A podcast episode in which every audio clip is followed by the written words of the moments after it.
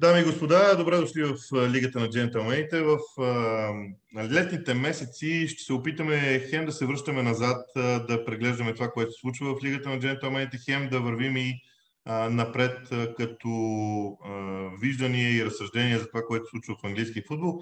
С Ивайло Цветков днес ще направим анализ на това, което Челси направи през сезона. Общо да се опитаме в отделни епизоди да засягаме почти всеки един отбор и това ще бъде целта от тук пък до началото на следващия сезон. Съвсем скоро ще излезе и програмата. Това ще стане другата седмица, ще излезе и програмата на Висшата лига. А, първо да започнем от там нещо по-общо.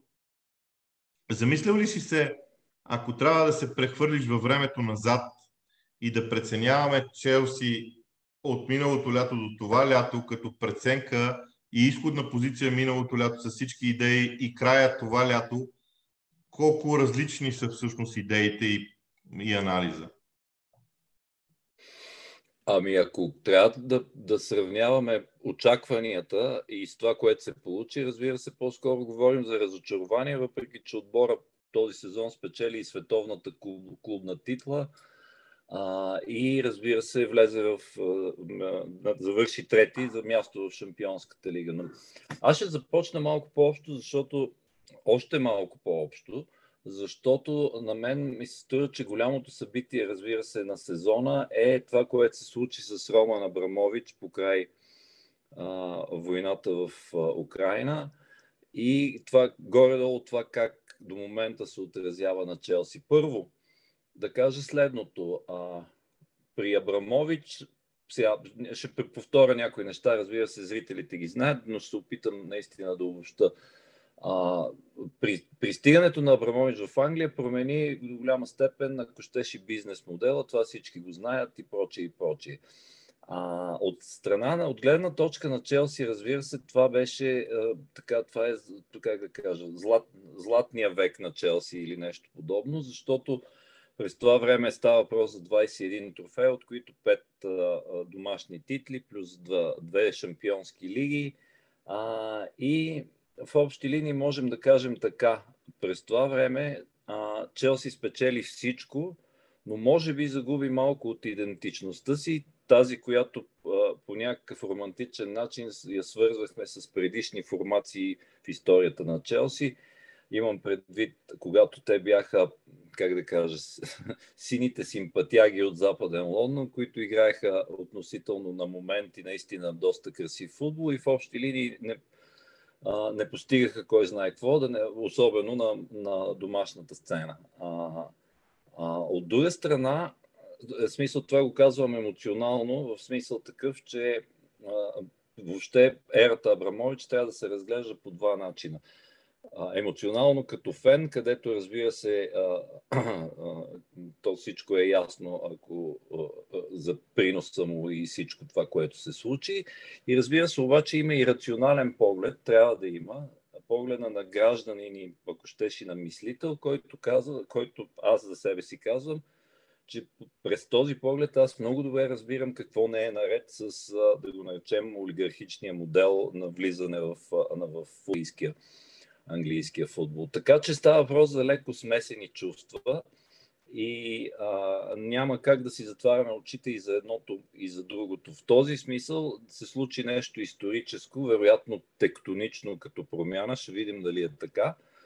А, рационално ясно къде трябва да стоим а, и граждански, а емоционално ще кажа даже да те развесела, леко цинично ще кажа, много се радвам, че се появи нов милиардер – който вече, който вече обеща едни 200 милиона а, за трансфери през лятото. Разбира се, да видим а, дали, ще се, дали това ще се случи. А що се отнася до сравнението, с което започнахме, а, аз не мисля, че Челси а, имат а, кой знае от какво толкова да се притесняват. Още повече след това, което им се случи и което на практика допринесе за това те да приключат как да кажа, да приключат сезона а, по един, бих казал, безславен начин и като игра, и като представяне.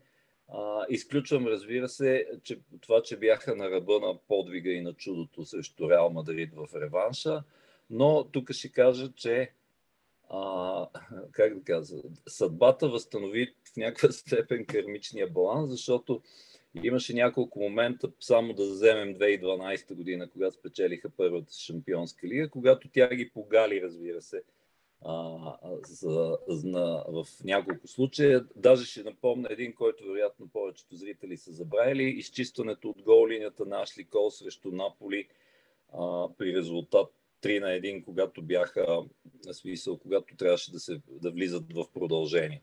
Мисля, удара беше на Есикиел Лавеци, ма няма значение всъщност. Тоест, ето един момент, за който всъщност съдбата си взе своето с гола на Родриго от Реал Мадрид 5 минути преди края, който хвърли пък матча с Реал Мадрид продължение. Но защо го, го казвам? Защото извън този матч няма кой знае какви поводи за гордост, особено втората половина от сезона. А, и а, имаше и даже откровено срамни моменти, като загубата от Бренфърд като домакини и то сериозно надиграни с един на 4 а, и така нататък. А що се отнася до... Трудно ми е да гадая какво ще се случи, но ако наистина нещата, след малко ще стигнем и до играчите, разбира се, и до възможностите, които се отварят. А, но ако нещата така продължат, ще се сбъдне моята прогноза, че Челси е такъв най-малкото огромен бранд, световен футболен бранд, който при Абрамович се качи не просто на последния етаж, а дет се вика на покрива на света и разбира се, че нямаше тук така да, как да кажа, грубо казано, да, да се затрие всичко постигнато до момента. А, така че очаквам нещата в някакъв смисъл. Не знам доколко, разбира се, това бъдеще ще е също толкова светло, колкото беше и даже ние не подозирахме тогава какво ще се случи, а, защото да кажем, че американците са а, големи прагматици, това се вижда и от другите американски собственици в, в самия, самата премьер лиг и при Арсенал, и при, разбира се, и при Манчестър Юнайтед най-вече, а до някъде и при Ливърпул, но мисълта ми е, че а, най-вероятно няма да го има това, това как да го наречем, с е, е, широкото, широките пръсти на, на а, да наречем, на, на още по-широката руска, ру, руско-еврейска душа, която всъщност направи това чудо, за което, за което говорим. Сега, ние с теб много често сме излизали извън чисто, нали, влизали сме в много конкретни футболни неща, но понякога сме излизали а, от футбола за да търсим а, и други обяснения. Реално в Англия брандовете, големите брандове в футбола в Англия, а, респективно са Man United, Ливърпул, не ги подреждам поред някой да не се обиди, Man United, Ливърпул, Арсенал, Челси, Тотнам, петте. Евертън също би могъл да бъде в тази категория заради историческата си стойност, но не са в момента. Четири от тези пет, които споменах, са вече собственост на американци. очевидно е, че източноевропейските пари ще бъдат изтласкани извън Висшата лига и няма да бъде позволявано толкова лесно да влезат вътре. И тогава остава една по-различна, не бих я нарекал дори битка, противопоставяне между два модела американски от едната страна и хайде да го нарека, да го нарека азиатския или близкоисточния, не знам по какъв начин, защото аз това с Oil Money не го харесвам особено. Но той е начин на... Идеята ми е, че това е начин на мислене. Като философия за управление на клубовете. Но големите брандове са в ръцете на американците, което може би не е случайно, докато хората а, нали, големите милиардери, които идват с а, петролните пари, всъщност те решават не да вземат готов бранд, а такъв, който да я, самите те да развиват. И ми е любопитно мнението ти в тази посока, защото Челси е един от тях. Ами, това, което може да се предположи, първо да направя следната оговорка, че когато говорим за, за арабска, да наречем, инвазия в, в а, Висшата лига. Ние всъщност не говорим за нещо много по-различно, защото а, не съм го проверявал, но мога да се закълна, че по- повечето хора, които взимат решенията и при катарците, и при саудитците, и всички, които а, така ги изборихме, а, са де-факто американски възпитаници. По всяка вероятност, да кажем, 80% са завършили образованието си в Штатите или, или на Запад някъде.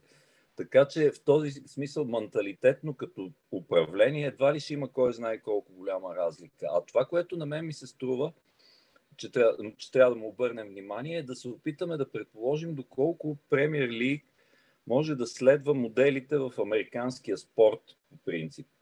А, и тук не говоря за, за, да кажем, специално за футбола, т.е. да се направи франчайз само от едни отбори, които през цялото време да се състезават, защото а, при, при нашия футбол има, разбира се, традициите на, на, на, на изкачване в по-горното ниво и изпадане, нещо, което а, от наша гледна точка, ако погледнем сокър системата в Америка дори, ни струва напълно безсмислено. В смисъл е, МЛС си играят през цялото време. Те, освен ако по някакъв тех, тех, как да кажа, техно бизнес начин не се създаде нов клуб на мястото на другия и той му заема мястото в общи линия, а NASL си играят Б групата, и, и смисъл нищо не се случва. Тоест не разбираш за, за какво е цялата работа, като, като го няма стремежа към по-горното ниво.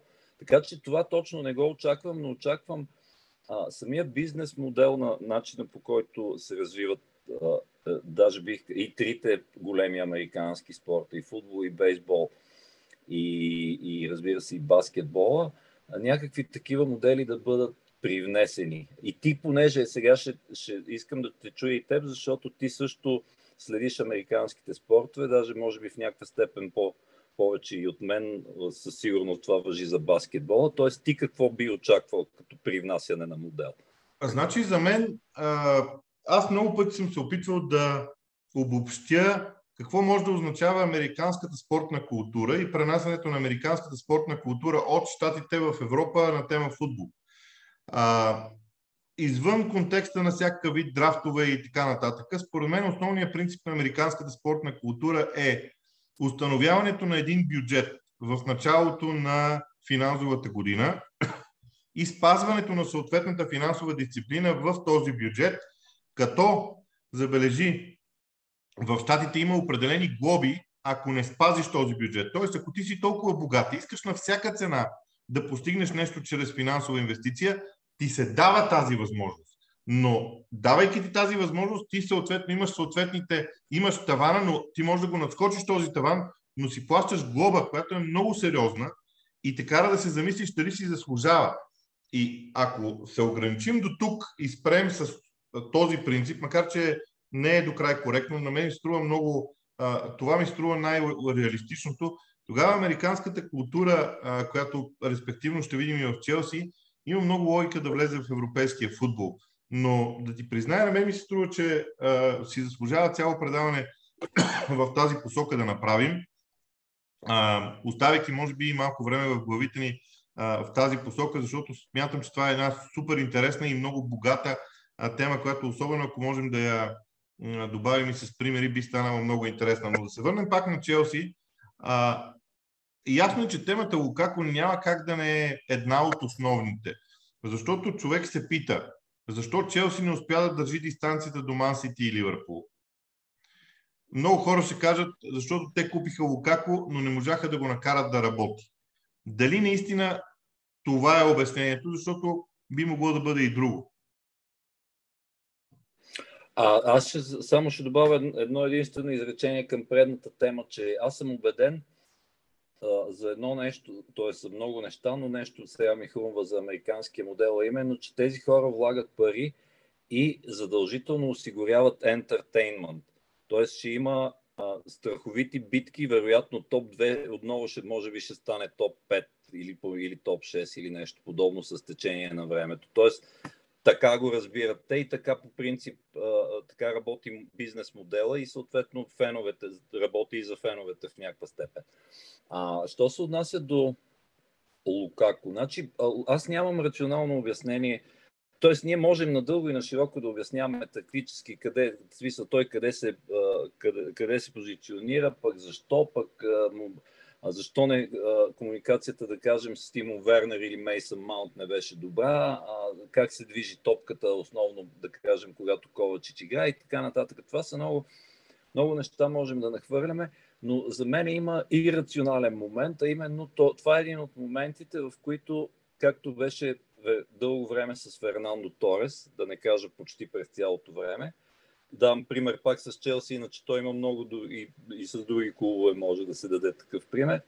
Просто нещата не сработиха по никакъв начин. Има такива моменти.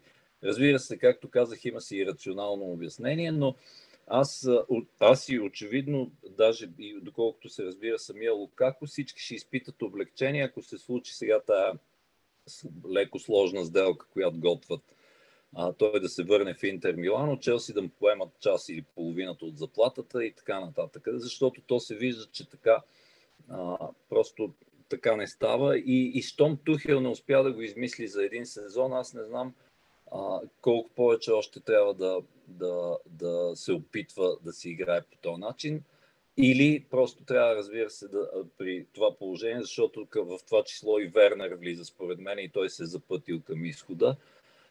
Да видим, разбира се, дали ще е така. А това означава, че ще трябва, сега ще стигнем и до слуховете, и до трансферите, но съответно ще трябва да се инвестира в нападатели задължително. А, нещо друго ми хрумна. Един факт, който направо, смисъл аз не, че някакси не съм го усещал подсъзнателно, знаеки и следейки всичко за Челси, но оказа се, че Челси са загубили, а, буквално загубили следните четирима защитници, а именно а, Антонио Рюдигер, който за мен е играча на сезона в Челси, а, Андреас Кристенсен, а, Фикайо Томори и Марк Гей за смисъл са ги оставили, по-скоро да, да кажем така, са ги оставили да си тръгнат едва срещу общата сума от 43 милиона паунда. А това са защитници, значи това е две трети от защитата на Челси през последните ако сложим и Томори през последните 3-4 години. А, защо го казвам това? Това ми напомни за случая, прословутите случаи с това как а, Челси са способни, макар и при различни обстоятелства, но горе-долу на, една, на такива, как да кажа, шокиращи ходове, а, за които след това се чудиш и, и как въпреки това те остават а, а, световен, световен футболен гранд, при положение, че са направили, може би, най-ярките, а, ако не, не прозвучи грубо, едни от най-ярките глупости, що се отнася до футболисти. Тази е последната за момента. А разбира се, реферирам основно към двамата най-добри футболисти в света в момента, вероятно, именно Кевин Дебройн и Мохамед Салах, които бяха футболисти на Челси, по, разбира се, по а, а, различни причини, основно вината е на Морино и така нататък, те а, си тръгнаха, за да стигнат до тук. И това не беше чак толкова отдавна, преди 5-6 години беше. Така че, а, разбира се, в, понякога човек сънува, казано в кавички, какво би било, ако те, ако те бяха останали. Вероятно сега Челси щяха да са хегемони в Англия и в Европа, но разбира се, тук е безсмислено да гадаем. Искам да... Това го давам за пример, защото трябва по някакъв начин да се промени. Вероятно ще дойдат и нови хора в администрацията и така нататък. А, да се промени някакси... А, де да знам, да, да стане по-мъдра някакси трансферната политика, защото към това, към изпуснатите футболисти имаме купища примери и то точно в Челси за футболистите, които са купени и не са проработили. Тоест, това са двете страни на една, една, един и същи медал в общи линии. Говоря, ето, понеже стана въпрос за Лукако, за Торес и така нататък, могат да бъдат изброени много, а, много такива. А, и разви... най- най-тежкото, което им се случи, според мен това ще е с... А, особено ако не успеят да се преборят за Жил Кунде, а, най-тежкото, което им се случва и това се отрази, е това, че Рюдигер си тръгна и то не е толкова болезнено, че си е тръгнал, така да се каже, без пари, а заради това, че можеше бъдещето на Челси да се гради около този защитник. Окей, тук имаше той до някъде и от извънредните обстоятелства по край клуба, но това бих отличил като друг много важен а, момент в сезона на Челси. Добре, а, между другото, когато говорим за привлечени футболисти, защото това също е а, много сериозен факт и за напуснали футболисти. А, аз лично а, добавям там и Ебрахам, може би защото аз лично много го харесвам. А, бих добавил Курдзума в това число, който, който също не е за пренебрегване, макар че може би индивидуалната му класа не е чак толкова голяма, но така или иначе а, имаше ги тези спорове около трансферите, ние трябваше да ги отчетем. Само, че ако човек, и сега ще го цитирам точно, защото съм го извадил, ако човек направи класиране до 30 ноември, когато са изиграни 13 кръга във Висшата лига, Челси водеше с точка на Ман Сити и с две на Ливърпул при равен брой изиграни матчове. Защо се срина Челси след това и от, а, защото ако а, така се направи абсолютно същото класиране, но от 30 ноември до а, 20 януари, това е, са 50 дни, месец и половина, Челси от 10 мача има 14 точки. Това е вододела по някакъв начин. И, и според мен трябва да го обясним, защото там нещо декември, януари месец се стрина и после Челси пак заигра сравнително добре, но вече беше късно да гонат лидерите. А най-бързото обяснение би звучало така, че Челси не успяха да се справят с няколко едновременно и кумулативно действащи обстоятелства, като а, прекъсванията и отлаганията заради COVID, а, сгъстената програма, което и, и, и самите част от футболистите, които отсъстваха, ето ще дам, давам веднага пример с Кай Хаверц, например, а, заради вируса. А, и някакъв би го нарекал, може би, тактически срив в Томас Тухел, защото ти почти ги раздели на първа и втора третина от сезона. Първа, нищо, почти нищо от това, което а, виждахме през първата третина, грубо казано, не го виждахме по празниците. А, като тук отново ще изтъкна това, че Челси заради тези допълнителни форс-мажорни обстоятелства не успяха да се справят с, с гъстената програма и се получи в общи линии, даже и в някаква степен, може би психологически срив, освен, а, освен игрови. И сега, въпреки че точно в същия период, втората третина, спечелиха срещу Палмейра Световната купа, въпреки че то не беше по някакъв блестящ начин, а пак трябваше Хаверц да се надигне за голям матч за втори път и да вкара хладнокръвно една, единственото, което създадоха, то беше Дуспа. А, това постижение все пак си остава в някаква степен, но дори в този финал, и то срещу отбор, който а, на практика не познават, а, сега друг е въпроса какво е нивото в Латинска Америка, да, но искам да кажа, че дори, дори там не бяха убедителни, не бяха, а, как да кажа, не бяха на ниво. А, понеже обаче говорим за причините, а, освен изтъкнатите, а, ми се струва, че Тухел там най-вече зацикли по, по въпроса какво да се прави с Лукако, какво да се прави в средната линия, а, а, когато имаш Нголо Канте, който в един момент започва да ти се изморява и да играе само 60 от 90 минути. Това е нещо много важно, защото го наблюдавахме. А, какво да правиш с Мейсън Маунт, който би трябвало да е халф, но ти го слагаш де-факто втори нападател много често, отзад, от малко по-задна линия.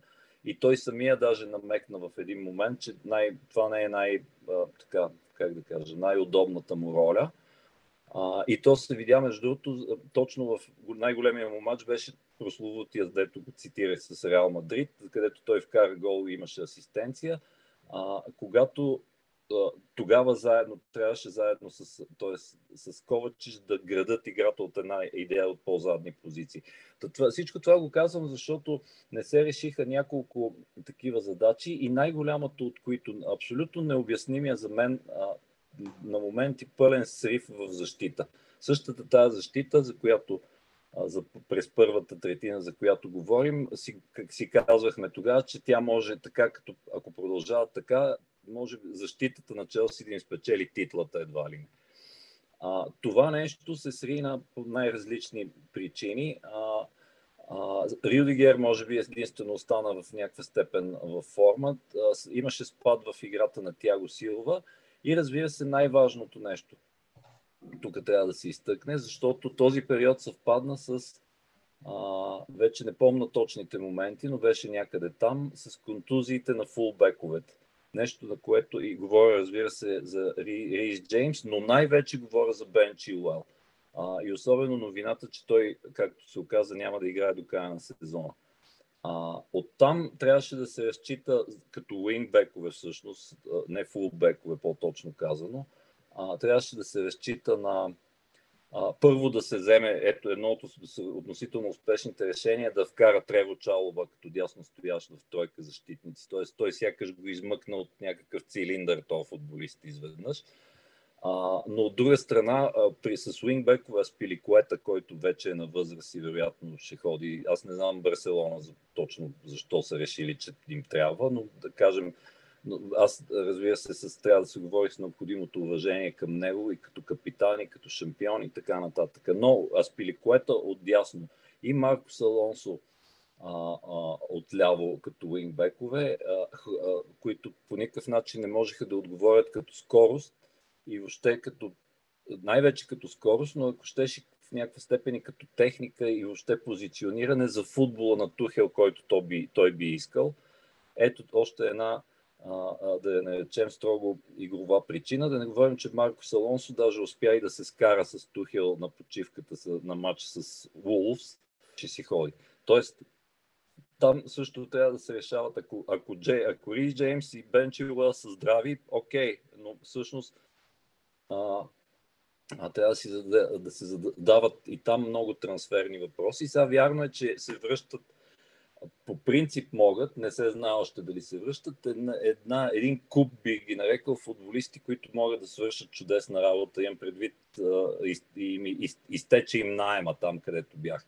И веднага се сещам за Емерсон Палмиери, който не може да продължи във Франция, т.е. той може да бъде запазен, да бъде, да бъде убеден да бъде втори избор ляв бек, което не знам дали ще може да стане, но, но ето пример за това, че а, а, за да се качиш там при Ман Сити и Ливърпул, трябва почти на всеки пост, това и преди сме го казвали, почти на всеки пост да имаш по двама, ако не равностойни, то а, да не се усети много, ако някой се контузи а, за дълго. Иначе сред другите, които трябва да се завръщат и според мен трябва да бъдат запазени, а, а, със сигурност списъка, е, начало на списъка е Конър Галахър след а, блестящ сезон в Кристал Палас.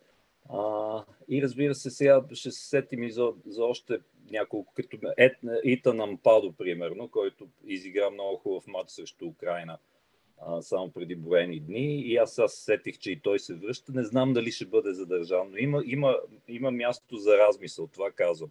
Кои от тези футболисти, които са си твои, биха могли да ти свършат работа?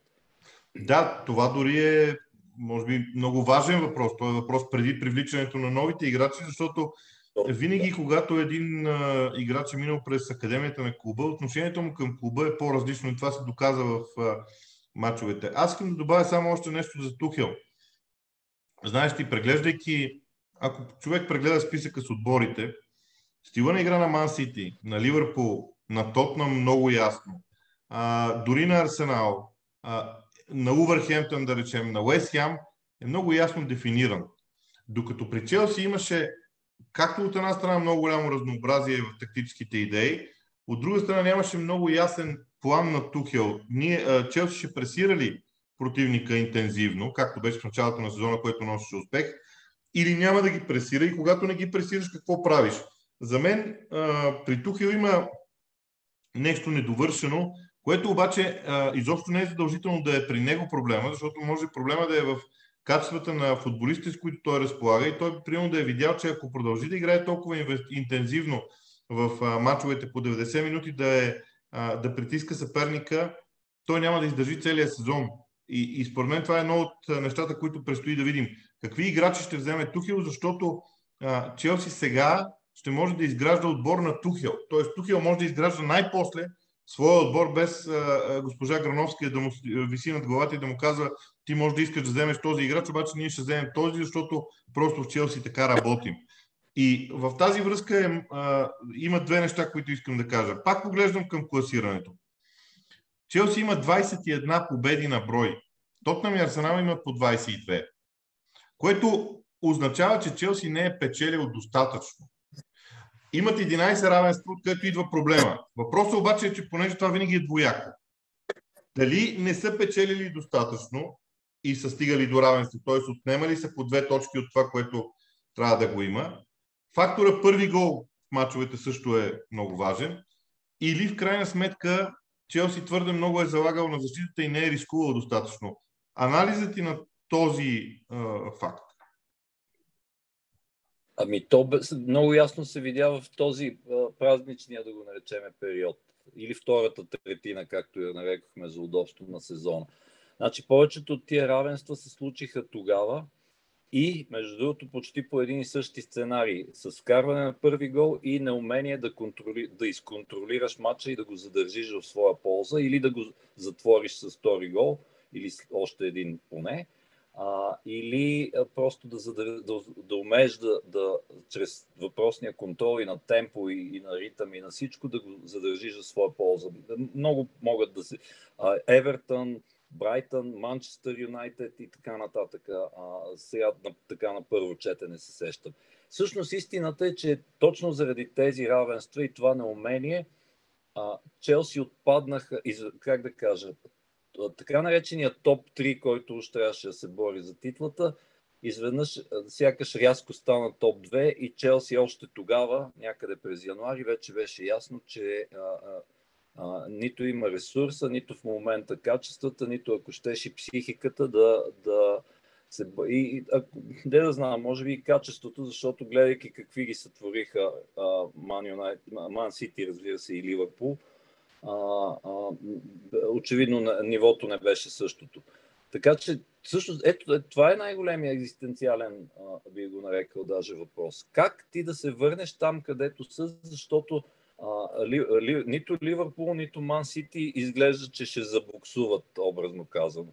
Особено ако Ливърпул вземат а, да, Дарвин Нунес а, за, след, а, и Садио Мане си тръгне, особено ако Ман Сити вземат Марко Корела и, и той е на на десни и така нататък, там ще, сигурно ще, стане, ще става още по-страшно. Тоест, затова казвам, че екзистенциалният въпрос пред Тухел и в крайна сметка по веригата нагоре до Тот Боули е как да а, как да, т.е. то е ясно, че, че един вариант е чрез инвестиции, но, но а, от собственика в общи линии има задължение за това наистина да осигури тия 200 милиона, но вече големия въпрос наистина е пред Тухел за, за какво и как ще ги изхарчи.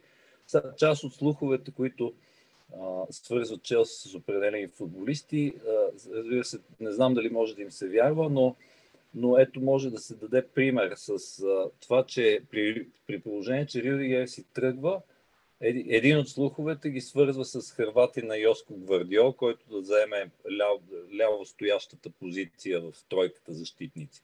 Тоест, това, разбира се, не се знае дали ще проработи, но, но мисълта ми е, че а, а, тук сега съд, съдбоносното е а, точно кои футболисти, точно за какви позиции би трябвало да си набележи и колко от тях, Тухел имам предвид, и казано по-грубо, колко от тях ще оцели. Защото с Лукако очевидно не оцели, въпреки че аз не съм и до ден днешен докрай убеден, че Тухел искал Лукако. Може би е по-скоро това, което ти спомена, че му е, по-скоро му е доведен.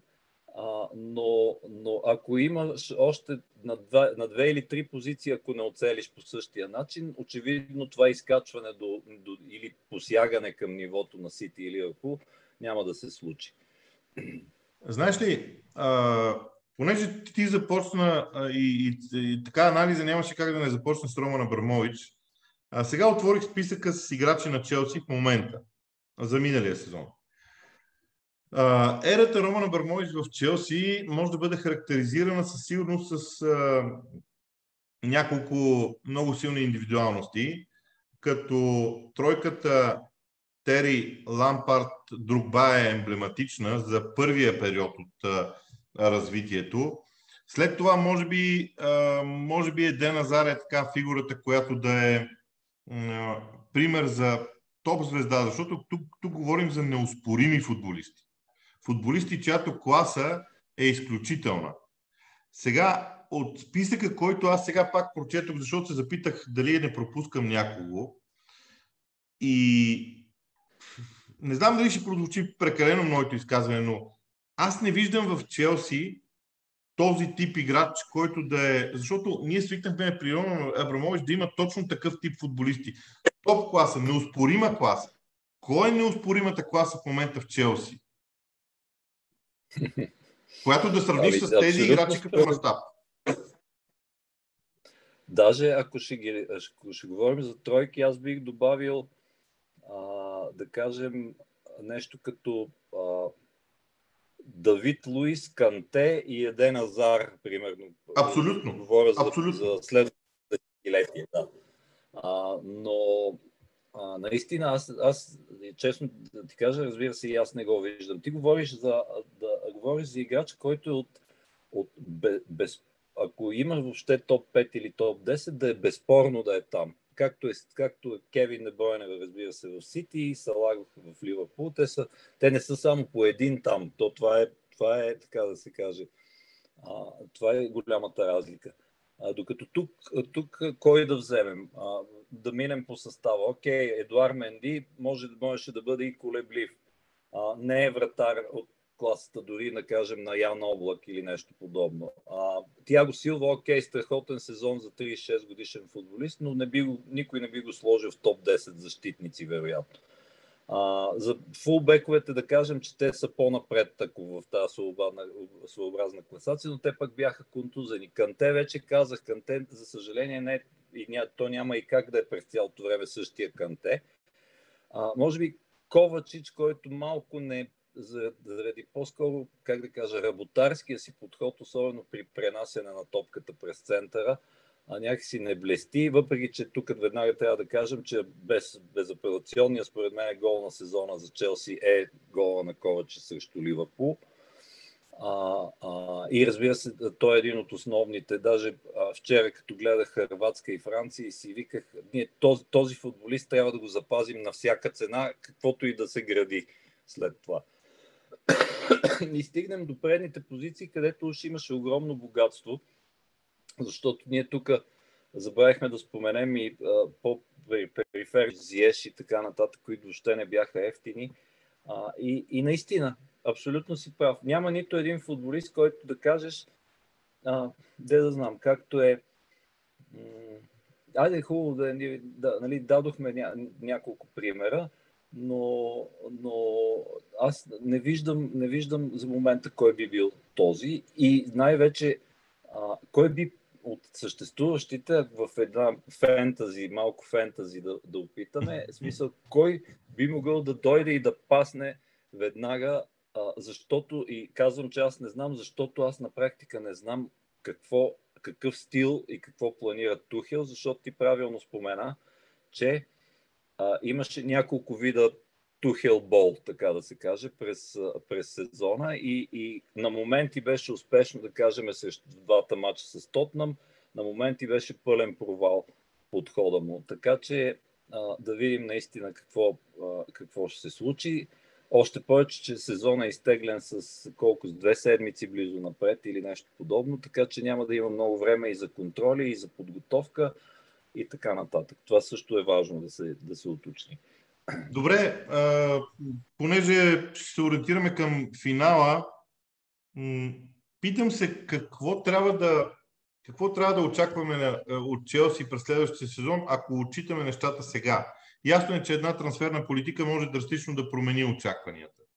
А, могат да бъдат привлечени един, двама, трима, четирима играчи, които тотално да променят лицето на Челси. Но от гледна точка на днешния ден, какво очакваш от Челси до година? А, не до година, да е от следващия сезон, ама ние футболните фенове yeah, за нас нова година, нова година на 1 юли, да.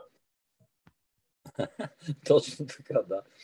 А, ами, очаквам ти от Тухел да най-вече да Тухел да поеме юздите и да му бъде връчена по възможност цялата а, някакси по, по Арсен Венгеровски да му бъде връчена цялата власт в клуба, за да се види дали а, да се види дали всъщност как, какво би могъл той да направи, защото веднага се сещам, понеже споменахме преди малко, че не знаем дали Лукако а, му е доведен, така да се каже. Веднага се сещам за най-големия провал на сезона и той се казва Саул Нигес. Той сега си тръгва така или иначе, но а, давам го за пример.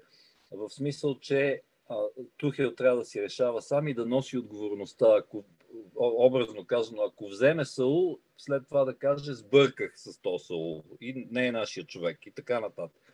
А, това е единственото, което а, може да ги постави на пътя, евентуално, въпреки че пътя ще е много дълъг и стръмен, пътя на това да се доближат до класата на Ман Сити и Ливърпул. Ще бъде много интересно и за мен, защото в крайна сметка а, този, тази нова собственост в новите собственици в Челси би трябвало да дойдат с а, някакъв, а, как се казва, по-различен стил или нещо подобно.